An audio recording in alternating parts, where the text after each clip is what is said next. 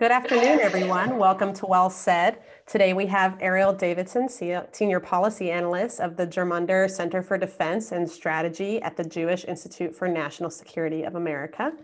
Uh, our topic for today is somewhat controversial one, although it shouldn't be controversial as we hear about race and discrimination every day on the news. So you'd think that we'd be able to discuss anti-Semitism more openly as well. However, it seems that whenever I hear anti-Semitism discussed, it is merely being acknowledged, sometimes condemned, but more often, um, you know, just kind of beat around the bush, categorizing it as something that can, you know, easily be solved. Um, and it's not ever gone into detail about what the actual issues are and what's going on in our country today with regard to anti-Semitism. And I think it's because people are afraid to discuss it, honestly. Um, once again, our speech is being chilled and our thoughts are being manipulated because of the left's ability to pressure society into categorizing anti Semitic sentiment as a political viewpoint via the cloak of anti Israel and anti Zionism. Uh, the world has a long history of this, and some very recent memories, in fact, yet the parallels are ignored due to the one thing that has always allowed despots to prevail complacency, a form of denial and inaction we are all too familiar with. Even more disturbing is that we, what we have seen on college campuses. We have seen the boycott, divestment, and sanctions movement against Israel, or BDS as you know it, take advantage of the campus environment, an environment of impressionable young minds, which are ripe for protests, activism, and the far left agenda, which today, as with before, is once again interested in eliminating the Jewish voice. I have brought my good friend Ariel Davidson on this show because she has never shied away from speaking the hard to hear truths Ariel not only has a legal background, but also has done a lot of work on anti Israel, anti Semitic movements in the US. And even though she is an American, she understands more than most the important connection all Jewish people around the world have with their home country, Israel. The safe haven that was established by an international community who bore witness to multi generational attacks on the Jewish people. So, speaking of generations, Ariel, I want to just start us off with do you think our generation's different than the previous ones? Do I think this generation is different? With regard to anti Semitic. Yeah. So, what's interesting is that, as you know, the founding of Israel is fairly recent in history. So, after World War II is when um, we, you know, Israel was founded and we started to see its presence on the international stage. It also became, uh, because of that timing, it became sort of a landing pad for anti Semitic sentiments. And so after the Holocaust, there was a collective reckoning, I think, in the Western world with regards to how Jews are treated in various societies. And you know, there there was sort of this um, understandable suppression of anti-Semitism, and you know that was, I think, part of again the Western world reckoning with the atrocities of the Holocaust. But when Israel was founded, it became a repository for all that mm-hmm. anti Semitism to be received. And it almost made anti Semitism acceptable in polite society because now there was this political entity to which Jew hatred could be effectively directed. Um, so I think, in a sense, yes, it's gotten worse in our generation because now we're seeing, as you as you had in your opening salvo, we're seeing really kind of the normalization of of anti-Zionism, and we'll get into more discussion about how anti-Zionism or anti-Israel sentiment is very much fueled by um, by anti-Semitism. But I think there's an important note to be had where, here, which is that anti-Zionism, anti-Zionism has definitely been mainstreamed, um, and especially amongst the far left and the progressive elements of the left. You'll see plenty of Democrats who are openly pro-Israel, and I commend them because it makes it, you know, there's a bipartisan consensus, but you do have the progressive wing of the Democratic Party very much pulling the party to the far left. And we'll go into a little bit more about why that's a problem later.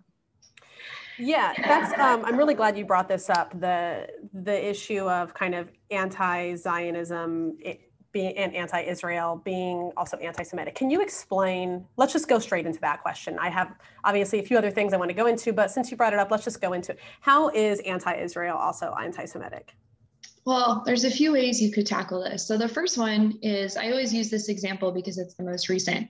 You know, why did we see American Jews being attacked in um, on the streets of major cities in the United States during the last Gaza war a few months ago?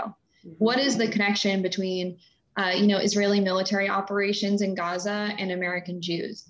uh, that to me perfectly crystallized the fact that you anti-Israel sentiment has become uh, a euphemism for anti-Semitism, and the conflation of the two they've merged. I would say horrifically and beautifully in those public displays. You had literal mobs of people uh, in streets in LA, in New York, attacking restaurant goers, asking who's Jewish here, who's Jewish here. This is utterly absurd. It's happening in the United States of America. Why is that happening? So that sort of, I think, really undermine the big progressive lie, which is that you can be anti-Israel and not anti-Semitic. Mm-hmm. At the end of the day, um, it's it, it is virtually impossible. I love this analogy that Bari Weiss, who was formerly a columnist at the New York Times, she wrote a book on combating anti-Semitism, and she had a great analogy um, in her book. She talked specifically about how, you know, before Israel was created in the 1930s or the 1940s, even, it's one thing to be anti Israel before the creation of the country. It's an entirely other, different, and new matter to be anti Israel after the country's been created. It's like deciding whether you're going to have a baby versus after the baby's born, deciding if you want the child anymore. Um, this is in and of itself a very strange and very different conversation to have. And I thought that analogy perfectly encapsulated that. Um, you know, the reality is if you if the, the chant that you see from pro-Palestinian groups from the river to the sea, Palestine will be free. That's not advocating for two states. That's not saying a Palestinian state and an Israeli state. That's saying the eradication of Israel. What does that look like actually in practice? I always ask people, let's take that statement to its logical conclusion.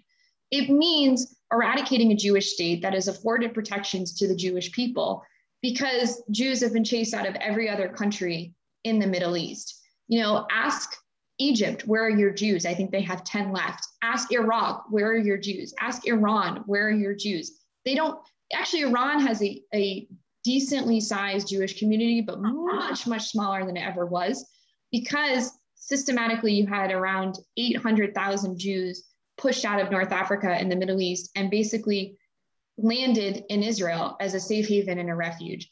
So, in practice, it means a state that no longer is able to protect minority rights of Jews, which either means um, eradication of Jews, um, like, you know, either systematic killings of them or ethnic cleansing of some kind, or exile. Jews are forced to leave and either go to the United States or Europe, where Jewish, you know, where religious liberty is, is valued to, to, to, a certain extent. Um, and so that's why when people say, I'm just anti Israel, you don't believe in the state of, you, you have an issue with the self determination of the Jewish people, but not the self determination of other groups of people. I find that very interesting and strange. Uh, and that, you know, the, the, the aspect of when we, when we talk about, well, from the river to the sea, it's a Hamas chant. I also want to note it's also what the major union for New Yorker magazine tweeted out during the Gaza war. Um, so this is a, again, when you said what is different about this generation, generation, we're seeing the normalization of anti-Semitic rhetoric that really existed on the fringes being sort of um, weaving its way into popular culture in the United States in really pernicious ways.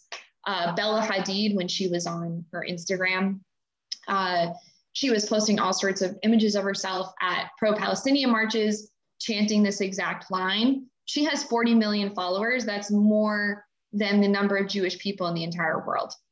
Uh, so, like three times over. So, this is the type of, again, the footprint social media has given an outsized platform to individuals like this to allow them to mainstream this type of content. Yeah. Um, oh, sorry. Go ahead. Oh no. Yeah, I was just gonna. I, I think that's one of the biggest differences. Is honestly this the social media platform that has given all of this normalization, it has allowed it to happen much faster because we have seen, you know, the normalization of anti-Semitism in society before, um, and that's usually what leads to ethnic cleansing and exile, mass exile um, of, of, the Jews out of, of various countries. Um, but I, I, think because it's it's so interesting with the, with the formation of Israel because this is probably the first time we've seen it systematized where now while being anti-Semitic, you can actually be anti-Semitic or even be politically, um, you know, anti-Semitic, but it's allowed because you're being pro-Palestinian. So um, here's, yeah, this is, so Natan Sharansky was a Soviet Jewish dissident, and he did, he has a great set of rules for figuring out when criticism of Israel becomes anti-Semitic. Hmm. So you'll never meet an honest person tell you that criticism of Israel is anti-Semitic. In fact, plenty of people, including Israelis, are some of the most vocal political dissidents and vocal political critics of their own government that you will ever meet. I mean, polit- politics in Israel are so rancorous and so divided. You'll meet a ton of people who will criticize the government of Bibi Netanyahu, the government of Yair Lapid, or the government of Bennett. You will meet people across the spectrum doing that. So the idea that criticism of Israel is anti Semitic is completely ridiculous. And I think you would be very hard pressed to find anyone who will say that it is. Um, but there is a line that gets crossed. And I think Natan Sharansky does a great job of outlining when that line is crossed. He asks three questions Are the alleged critics delegitimizing the existence of the state of Israel? Do they demonize the people and the country? And the last one is Do they employ double standards um, when engaging in this criticism? So a great example of that is there was this huge dispute over Sheikh Jarrah, which was basically an eviction land dispute that went through the Israeli courts. I can't think of any instance in which an eviction dispute became the center of national media attention, international media attention. Are people worried about eviction disputes in Nagorno-Karabakh or in Western Sahara or in other places that are alleged occupations? I mean, that if, if that were to occur in a village in Western Sahara, if it got international media attention, people would be saying, why should we care? Uh, this is sort of the interesting double standard that you see, and it only is reserved to Israel. It's only reserved for Israel. So that I think is, I think Natan Sharansky does a fantastic job of outlining, um, you know, why or when I should say, criticism is no longer criticism, but just a vehicle for anti-Semitism. Yeah, and it's so interesting because you mentioned the delegitimizing of the state of Israel as one of the key indicators. I think it's one of the more, more obvious indicators, but it's also one of the most widely, you know, used reasons people um, kind of go after the Jewish population. They, they think Israel is not a legitimate country. And I kind of the way I look at it is that how can you not call that anti-Semitic? You're basically saying, oh no, don't worry, I like you as a person, um, but I just don't think your country has the right to exist or your people have a right to a country. Um, so it's like that in itself, you're you're automatically, you know, you're accusing a, an entire race, ethnicity of people of of um, that they shouldn't exist, that they shouldn't exist in the country or the borders that they that they currently reside in. Um, so I think that that's that's really good way for you to lay it out. Um, I want to talk a little bit more about just kind of the various movements in the U.S. against um, against the Jewish population, against Israel, um, that are anti-Semitic, and focusing a little bit more on the college campuses, because as I mentioned before, you know, these campuses are ripe for kind of protests, activism. So I think a lot of these organizations really take advantage of um, student activists, um, you know, just as we've seen the progressive left do many times. And I'm kind of curious, can you go into a little bit about just We've talked about the BDS movement. Are there other organizations that are also operating on campus? Um, and then what are your thoughts on the BDS movement overall? Yeah, so the BDS movement uh, is very much confined to college campuses for now in the United States. You will have a few progressive members of Congress, such as Rashida Tlaib and um, AOC and Ilhan Omar, advocating for the BDS movement on behalf of the BDS movement but we're not seeing it institutionalized in any real meaningful way. In fact, um, almost three dozen states in the United States have have passed anti-BDS resolutions or anti-BDS laws, I should say, not resolutions, but laws, where essentially the state itself will not contract with a business that engages in that type of discrimination.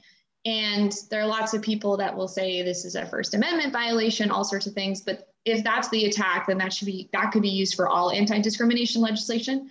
Um, so right now, the states states don't contract with companies that engage in um, either discrimination against uh, for sexual orientation or gender or anything like that. And so the BDS movement, by its inherent anti-Semitism, which we will also get into, um, and kind of ties into our prior conversation, it's considered a form of discrimination, and many states have decided they're not going to contract. It doesn't mean that you can't join the BDS movement if you are a company or an individual in a company. It doesn't mean you can't promulgate BDS rhetoric. It doesn't mean you can't publish any type of literature you want. It just means that states will not contract with you, or an individual state will not contract with you.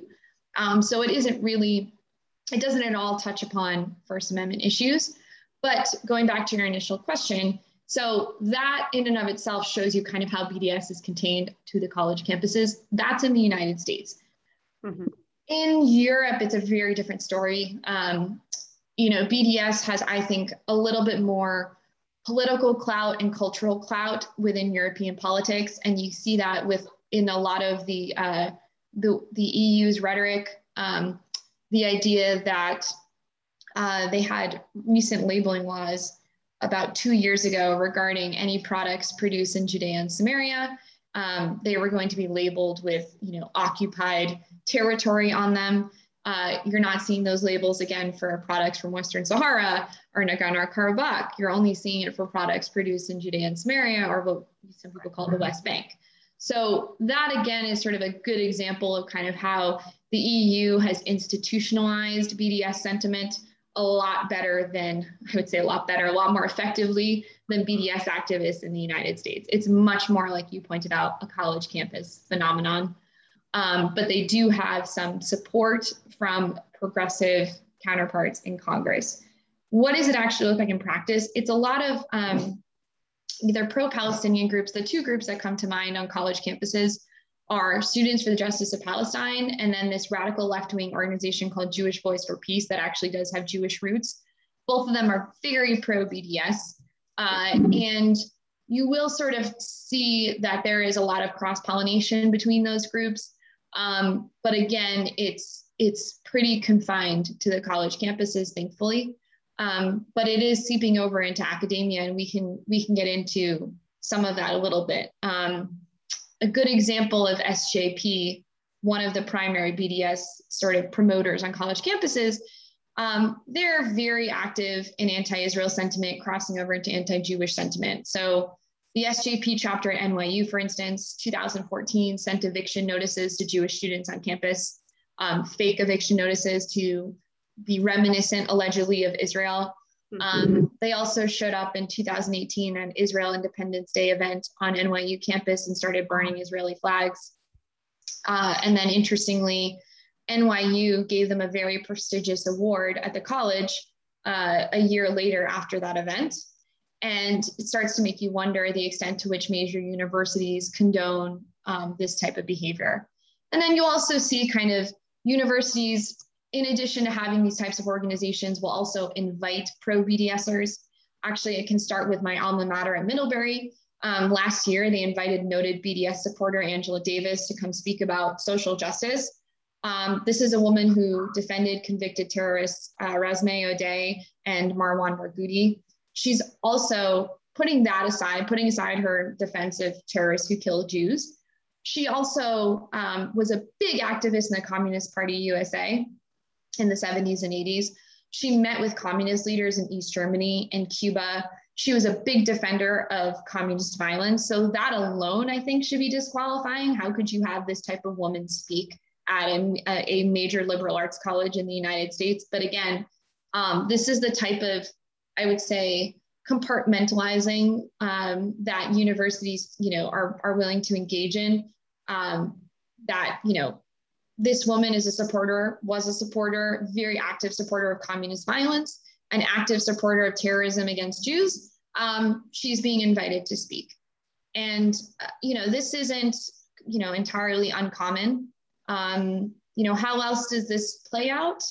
You know, there also, you'll see instances in which colleges actually don't even allow pro Israel groups to form. So it's not even that they're supporting pro BDS groups alone, but they're also stifling pro Israel sentiment. So in 2019, Williams College, which is actually a peer of Middlebury College, um, denied the request of a student group to receive official recognition. You can imagine that that student group, what it was, was called the Williams Initiative for Israel. It was a promotion of Israel and Israeli culture.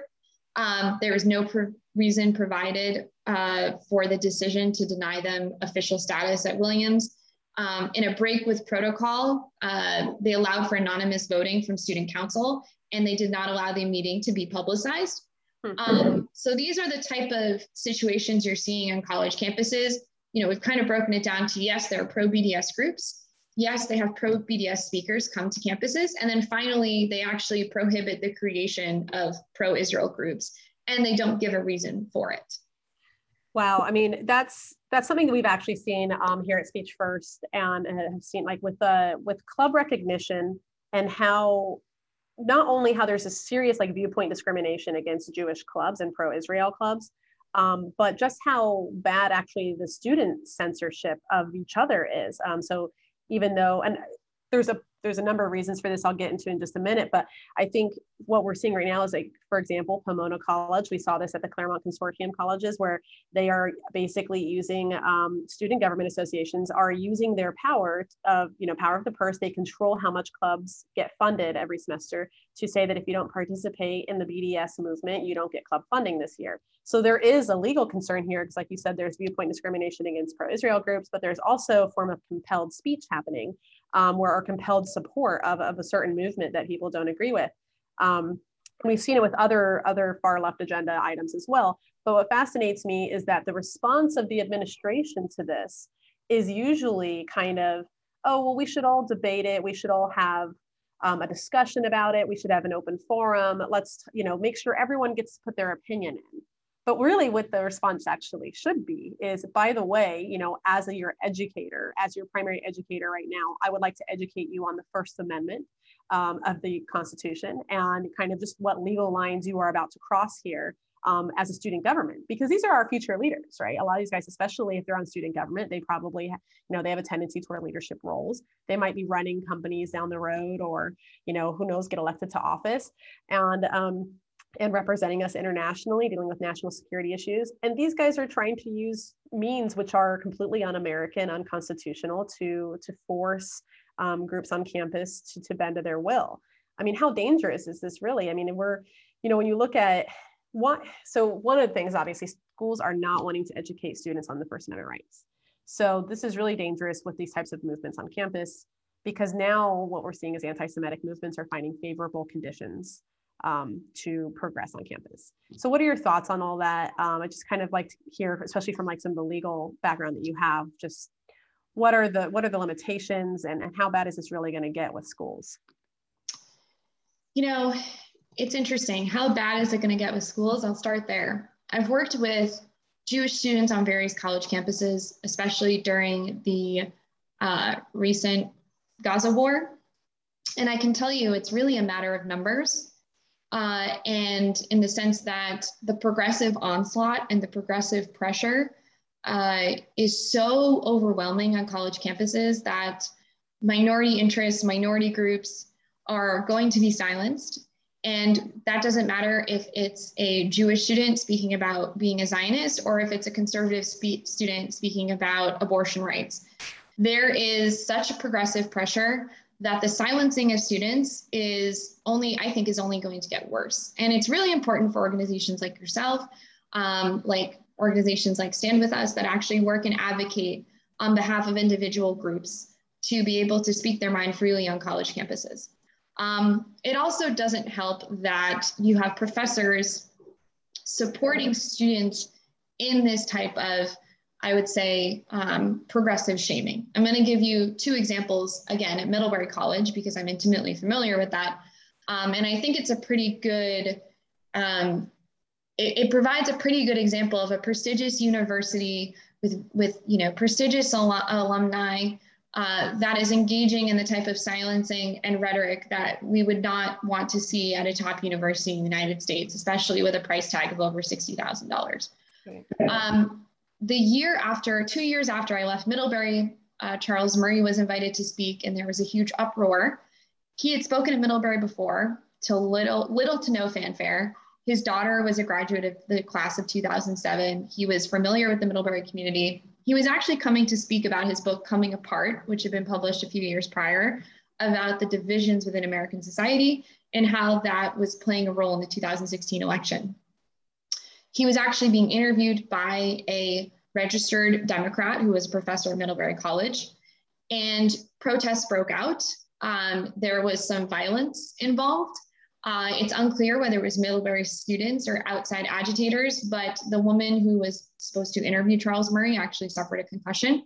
Um, and she was a professor of political science at the time at Middlebury um, there were basically he was forced and unable to speak because there was so much um, protesting and I would say rioting as well. If there's violence, it turns into rioting. Uh, and it was actually very hard for um, he and the woman who was supposed to interview him to actually escape the premises. And that's when she had her hair pulled and suffered a concussion.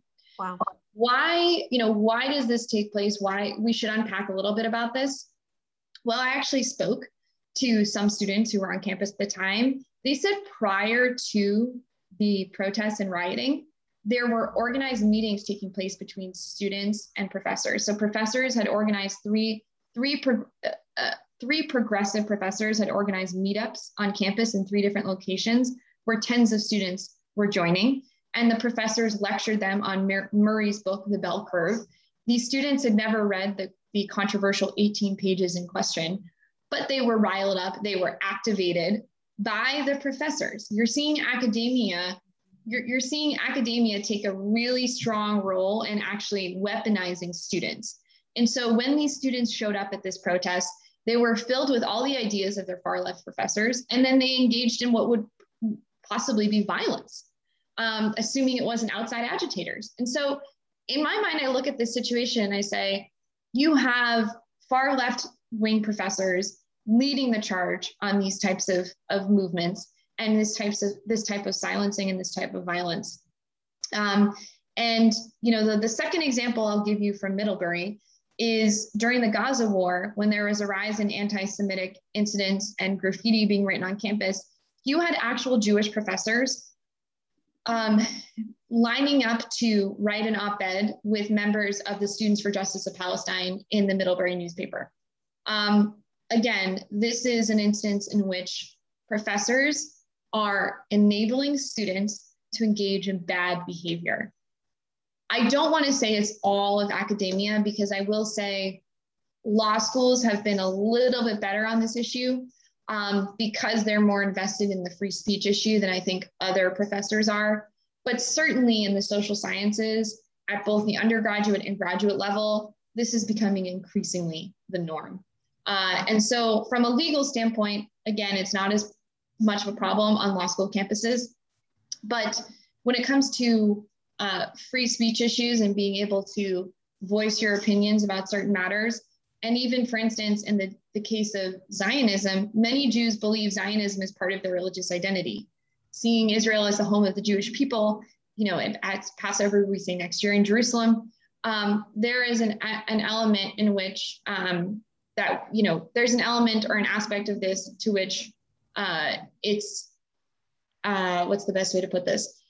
It's important to recognize that people are being silenced. It is a First Amendment violation. And it's really critical that activist groups, again, like yourself, exist in order to advocate uh, on behalf of those who have been silenced. So, um, you know, these are, I give you these vignettes because I think it's one thing to read about it in an article or a pamphlet or a handout. It's another thing to hear it um, particular, particularized to a college campus itself. Uh, and again, all of these, um, all of the stories I've cited here on the podcast can be found online through very quick Google search. In fact, I've written pieces on these issues in the past. Yeah, that's, I mean, that's fascinating. The, the just the lack of response from the administration. And it you kind of makes you wonder, I mean, I guess what is, how are campuses, campus administrators trying to strike this balance between these anti-Semitic groups and Jewish groups? Because obviously they, you know, on the campuses, um, despite what's being said in their state, still don't consider anti-Semitism to be um, basically like a form of racism or discrimination against Jews. They, they consider it more just kind of, you know, clubs that are pro-Palestine and they, they keep it under that guise. So like, how is it, have administrators just been hiding under that or, you know, how have they responded to professors and to students who are essentially trying to push the Jewish voice out? uh, you labeled it best. They have been hiding behind, you know, the anti-Zionist statement as being a political sentiment, uh, and that's primarily how they've been dealing with it. Again, it's a matter of numbers. The progressives are just far outweighing the amount of Zionists or Zionist Jews on college campuses. In fact, to be Zionist, you don't have to be Jewish. Um, you know, there are plenty of Christians on college campuses who are pro-Israel, who uh, you know, likely are facing the similar amount of silencing that we're seeing, you know, for Jewish students in particular. So they aren't balancing it is, is the best way to answer it.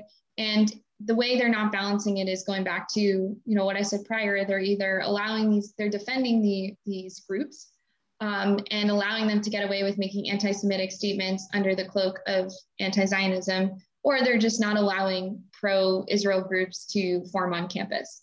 Um, so if you want free speech, if you truly want free speech, you have to allow all voices in the marketplace.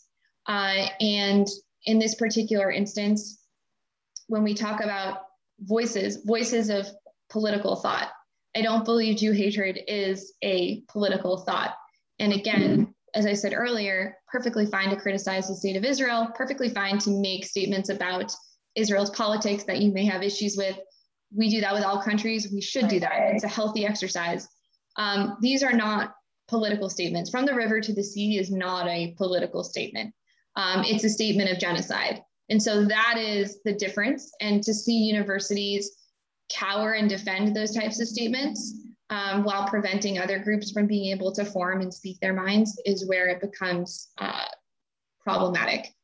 And so I think um, it's a lot of times what you're seeing as well is Jewish students in particular are being asked to leave their Jewish identity at the door in order to you know, embrace political progressivism. So I think that's also a balancing act that a lot of Jewish students are dealing with right now.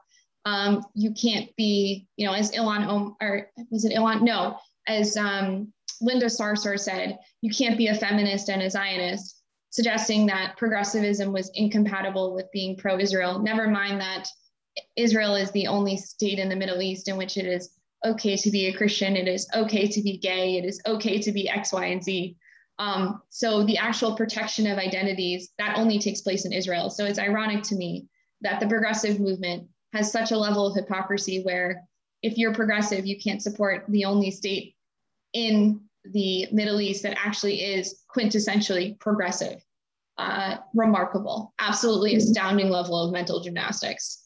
Yeah, I really want to dig into that actually a little bit. Um, why is there this tendency on the progressive left to be anti-Semitic? Um, and, I just is it an anti-religion thing is it that they're just they just don't believe in you know religion in general or that they kind of want to pull away from that and they don't like some of the the the kind of the standards the cultural standards that come out from the jewish people or is it more um, is it more just kind of like an identity um, that they can kind of pick on because they jews tend to be white in america or i'm curious what your thoughts on all of that a few things so the first one is that we're seeing the blm paradigm of oppressor and oppressed, um, brown versus white, uh, being applied to a very complicated conflict in the Middle East, namely the Israeli Palestinian conflict. Never mind the fact that many Israelis wouldn't be considered quote unquote white by a lot of standards. Um, many are from throughout the Middle East. They identify as Iraqi Jews, Iranian Jews, Af- Afghan Jews, Egyptian Jews, Moroccan Jews. They're all living in Israel. They wouldn't be necessarily considered white um, quintessentially. And so that in and of itself kind of, I would say, messes up the BLM paradigm. But I think it's, it's part of this larger Marxist initiative to look at the world through this, this prism of oppressor and oppressed. Um, and the idea behind it is that whoever has more power in the situation is in the wrong. Um, and so it doesn't matter if the individual or the entity that has more power is morally righteous or the individual or entity acquired that power through moral means, uh, it's still seen as the amoral, um, the amoral entity. So I think that's been the driving force behind a lot of progressive politics and a lot of progressive analyses of different issues is using this power structure and applying it to every single conflict. And you have to give them credit. It's very easy way of looking at the world because you can kind of figure out who's good and who's evil by just applying this metric who has more power that's the evil person um, and so you know i think that that's also part of the problem the other thing i will say is that um, identity politics have played a huge role in the publication and discussion of anti-semitic crimes in the united states um, so there were uh, in 2019 there were a huge uh, there was a wave of anti-semitic incidents in brooklyn and queens in predominantly jewish neighborhoods and the vast majority of um, the crimes. I, I think uh, National Review had a very good piece on this. It was unfortunate, but the vast majority of crimes were committed by people of color. And this put the left in a very unfortunate sort of battle between, you know, they've been um, very pro identity politics, and at the same time, that pro identity politics stance does not have room for Jews in it. And they were in a very uncomfortable position. They were not able to talk about these issues. And so Bill de Blasio, Mayor Bill de Blasio actually did an interview while these while this crime wave was happening, and he said, uh, "Oh well, you know, there's been a rise of white nationalism." And I listened to this interview, and I said, "Are you really that obtuse? You haven't done any research into this crime wave that's taking place in your own city, and you'd rather just blame Trump and white nationalism when that's clearly not what's happening here." Um, you had Jews having bricks being thrown at their heads. You had synagogues being um, defaced uh, and destroyed. You had school buses of children having, of, of, Jewish kids having rocks thrown at it. And again, a major city uh, in the United States. And you had the mayor pontificating nonsensically about white nationalism when that had virtually nothing to do with what was happening. I saw the same thing take place at actually a congressional hearing where you had the head of the ADL, the Anti Defamation League, speaking about anti Semitism in the United States, and again, obsessing over white nationalism. And I was sitting there flabbergasted because this, again, was the same year, 2019. And I just described to you kind of how it had nothing to do, you know, these events had little to nothing to do with white nationalism. And yet you had a major leader within the Jewish community pontificating about white nationalism when this was not an instance of white nationalism. None of these crimes were. Um, there's a real disconnect on the left and an inability to talk about these issues with any real clarity because they siloed people into oppressor and oppressed categories. And if a certain crime or certain incident doesn't fit those categories, they're virtually unwilling to talk about it because it completely destroys their worldview and completely destroys their paradigm and then they'll have to start back at square one. And so, in order to sell their lousy ideas, they have to make sure just not to talk about anything that contravenes or goes against the narrative that they've put forth. And I think the wave of crime against Jews, um, 2019 and in 2020 in New York, perfectly crystallized the problem and the inability of the left to talk about issues if it doesn't fit their worldview. Yeah, I think that's a great way of characterizing it. I mean, honestly, this is identity politics, you know, at its finest. And that's just a worldview that is incredibly simplistic. It's a very simple way of looking at the world and looking at human behavior, um, which we know is very complex, and we still to this day don't fully understand it. We don't understand each other. That's why relationships are always so complicated.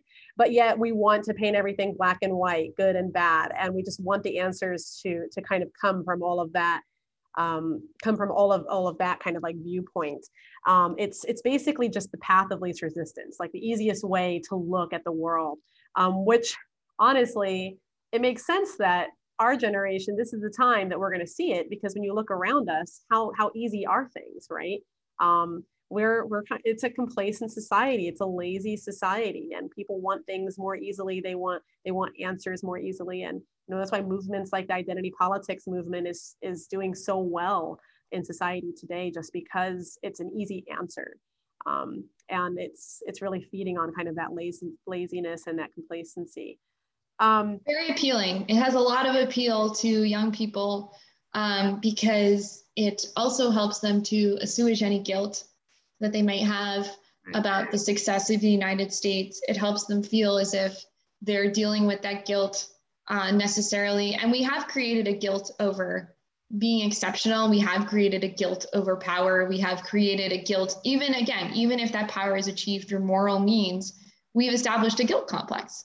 Um, that's why we have, you know, participation awards. That's why we have instances in which anyone who excels at anything in particular in any meaningful way uh, is faces the risk of being shamed. That's why you're having uh, programs in public schools and going back to New York, programs in public schools uh, in places like New York and California that are for you know exceptional students or advanced students. You're seeing those programs wiped out uh, because there's now we've created a society which is very dangerous. We've created a society which uh, shames exceptionalism. Uh, and I think you know that's going to bo- that's going to pose much bigger problems down the road. But that all ties into this obsession with the power uh, or the oppressor and oppressed paradigm. Um, and it has a lot of negative externalities associated with it. Yeah, no, that's um that so that kind of leads me to my next question. We're talking about exceptionalism and kind of just um, our nation's role in the world. Uh, and I'm curious, Ariel, because you work on a lot of national security issues as well at JINSA. Um, is anti-Semitic sentiment in the U.S. a national security issue? And if so, how? I know that's going to take us down a whole another conversation, but I'm really curious what your thoughts are on this. Well, we can scratch the surface for sure. So, you know, facially, it would seem kind of silly, but it's actually, you know, it's an excellent question. And I don't think it gets asked enough when we discuss anti Semitism or the BDS movement. Um, you know, first off, insofar as it's possible to put it this way, a ton of anti Semitic groups and BDS groups, if you actually look at their manifestos, um, they're very anti-Western. Most BDS groups are anti-capitalist, anti-Western. So from a like societal cohesion standpoint, um, they very much have strong antipathy towards Western ideals, towards the values that make uh, America great. Now, you're allowed to be dissident, so by all means, they can have that level of dissidence, but that's just a fact. So, why is that a problem? Well, it drives them to engage in behaviors that are unbecoming and do pose national security risks. It's one thing to, you know, say you're anti-Western. It's another thing to actually meet with terrorist organizations, which is what actual BDS groups have done. So, for instance, the BDS group called Dream Defenders, they've actually met directly with members of the Popular Front for the Liberation of Palestine, which is an, an FTO by the US State Department, a foreign terrorist organization. Um, I'm not going to bore you by walking you through every single connection, but I encourage anyone who's interested and listening, do a quick search of BDS and terrorist organizations because there's a ton of cross pollination. Um, a ton of leadership within the BDS movement has connections to terrorist organizations. And so again, it's not a problem to, to have anti-Western sentiment. We're a free country, you can believe whatever you want. It's when that anti-Western sentiment um, you know, turns into action and when it actually drives different BDS groups to actually meet with terrorist organizations um, to foment connections and ties with terrorist organizations, that's where it's inherently a problem. Yeah, I know that's disconcerting. I think uh, one of the biggest things people can do is also follow the money. I mean, that's yeah. You're going to see that's going to be tied directly to Hamas and Iran and anyone who's you know trying to overthrow um, U.S. influence in the world, essentially. Um, so it's it's I think it's a serious national security issue. Um, and, and I think you're absolutely right. We could do a whole other show on that, honestly, like you said, because there's so many examples of this. yes, there are. And it's like, like you said, it's, it's, it's political, it's, they're using the idea of political thought to mask actually really pernicious and dangerous behaviors. And so that in and of itself, I think, again, is where the problem is and the national security risk. And we've created this class of untouchables. Um, or the left has created a class of untouchables, and they can engage in all sorts of national security um, you know, I would say nationally uh, behavior that is a risk to na- U.S. national security and be considered engaging in political thought is completely ridiculous. Yeah, no, it's. I, I kind of want to close with a with a slightly different topic, but it's going to go a little bit more into history, which is just why do we always see history repeating itself with the Jewish people? Um, and we've talked a little bit about the kind of the history of using Israel as an excuse to discriminate against Jews, but this is going on. This has been going on a long time before Israel. So wh- why is this? And I'm sure a lot of our listeners and viewers are kind of, um, especially those who are not practicing the Jewish faith. It's it's very curious. You know, it's kind of like why is it always the Jews? Um, so I'm kind of curious. What are your thoughts on that?